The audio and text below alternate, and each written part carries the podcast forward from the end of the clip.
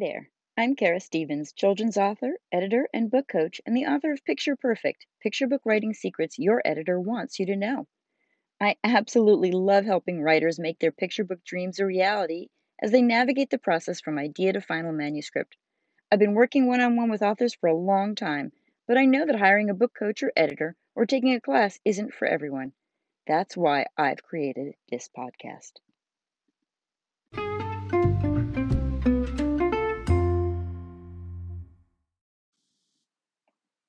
Welcome to episode three of Picture Perfect. This is the third podcast in the series where I break down the questions you should ask yourself as you go through the process of writing a picture book. If you'd like to access the checklist with all of the questions, sign up for my newsletter at karajstevens.com for a free PDF. A good writer tells a story. A great writer brings the reader into the story. It's the difference between saying the king died and then the queen died and saying the king died and then the queen died of a broken heart. The first sentence tells you what happens, and the second one draws you in.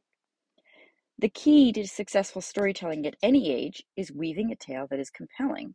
But if you don't hook the reader in right from the start, they won't stick around long, and they might not even pick up your book to begin with. This episode is all about that question Are you making a great first impression with your book, and how can you tell? Well, the way you figure that out is to look at the title, the cover, and the first line. Just as when you're applying for a job, you have your resume, your cover letter, and your interview.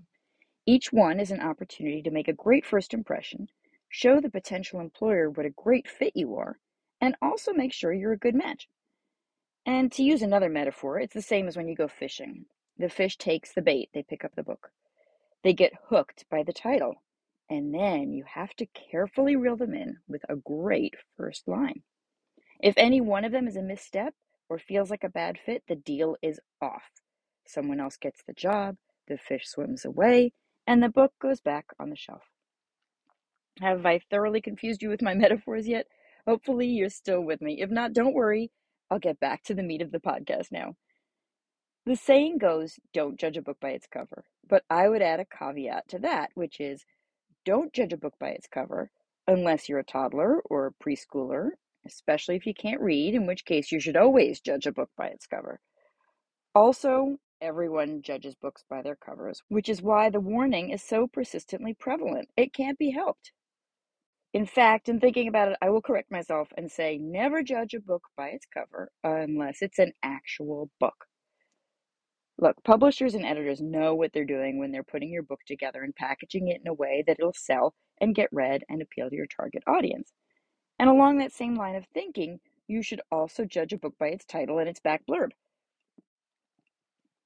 In the previous episode, we talked about a book as a factor of two people the author and the reader. Because let's face it, if you're writing for yourself, it's a journal entry. But if you're writing for a young reader, you have an obligation and a goal to write something that your audience is actually excited to read before they even know what the story's about. Which brings me to my first point the subject of your story. Tell you a little story. When my daughter was just a wee preschooler, she became obsessed with birthday parties. Her bear cotton candy had so many birthday parties that year, I lost count. It was only a matter of time before the obsession prompted a trip to our local library. At the library, we went to the computerized catalog and typed in picture books, birthday. We lived in a tiny old fashioned town at the time with a tiny old fashioned and delightfully quaint library. The books were also slightly old fashioned. So on the shelves, we found A Birthday for Frances of the Bread and Jam for Frances book, Happy Birthday to You by Dr. Seuss, Froggy's Birthday Wish, and a handful of others. It didn't matter whether or not the books meant to teach a lesson. It was just a matter of the title and the cover. If there were no party decorations on the cover, back on the shelf it would go. The same goes with children's books about dinosaurs, ballet, princesses, baseball, bugs, or favorite TV characters. If you leave it up to kids, they're going to hunt for the familiar first. I've been working with an amazing editing client for the past few years, Once Upon a Dance. This mother daughter team's Dance It Out series writes picture books about trolls, unicorns, valentines, monkeys, fairies, and magic that kids love. And they're also encouraging movement, as tips from Ballerina Konora show readers how to reimagine the story through dance and movement. The goal of the books is instilling a love of dance and ballet, while also giving kids an opportunity to get their sillies out and find new ways to listen to a story interactively. And there are also some lovely lessons of love and acceptance along the way as well. The way I describe the series is come for the unicorns, stay for the dance. I was listening to a podcast yesterday, How Do You Write, with Rachel Herron. I was catching up on some older episodes, and she was talking about finding ideas for your story. She said that if you have one idea, that's not enough for a story. Even two ideas may not be enough. It's the synthesis or coming together of ideas that creates a compelling story. Here's an example manners. Manners is really just a topic, and the story you craft is the vehicle for it. Kids are not going to run to the library and say, I want to read a book about using my best manners. I'd worry about a kid who did that, to be honest. But a kid is going to be attracted by a title like No Slurping, No Burping, or My Mouth is a Volcano. And if Elephant and Piggy are on the cover of the thank you book, a child will be drawn to our delightful, familiar friends, while an adult will see the merit in a title. Sarah Ferguson, Duchess of York, wrote a book titled Tea for Ruby. Fans of Fancy Nancy will instantly be drawn to the cover, which features an illustration by Robin Preiss Glasser, who also illustrates the Fancy Nancy books in a very similar style. My daughter, back when she was picture book age, would have jumped for joy at a tea party book. In fact, that's exactly what the main character Ruby does when she gets invited to tea with the Queen. She shouts and interrupts and gets so overenthusiastic that adults keep reminding her to use her best manners when she goes to tea. I won't spoil the ending, but you see where it's going, right? Any super excited Tea Party obsessed little one can identify straight away with Ruby. The author found a niche kids who love fancy tea parties and kids who nerd out about them and used it to deliver an underlying message and theme.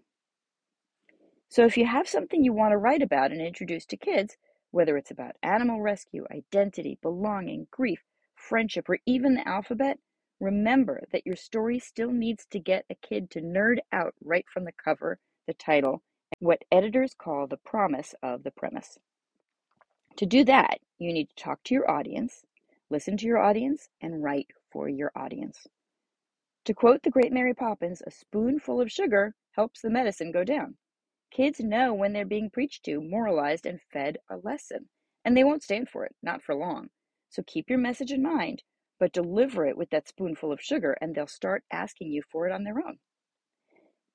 Now, once you draw your target reader in, and by target reader, I mean not only the little kid who gets excited to read your book, but also the person who buys it, whether it's a teacher, a parent, a relative, or a librarian, you still need to keep a kid's attention.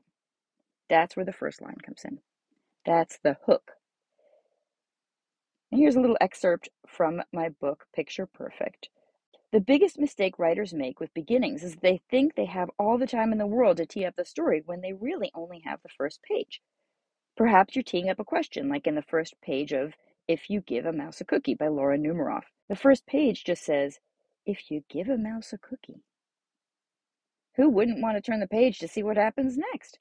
Or perhaps you're teeing up a setting, like in the first page of Goodnight Moon by Margaret Wise Brown. In the great green room, there was a telephone and a red balloon and a picture of. Now, in your mind, you're probably completing the sentence a cow jumping over the moon. But you have to turn the page to find out if you haven't read it before.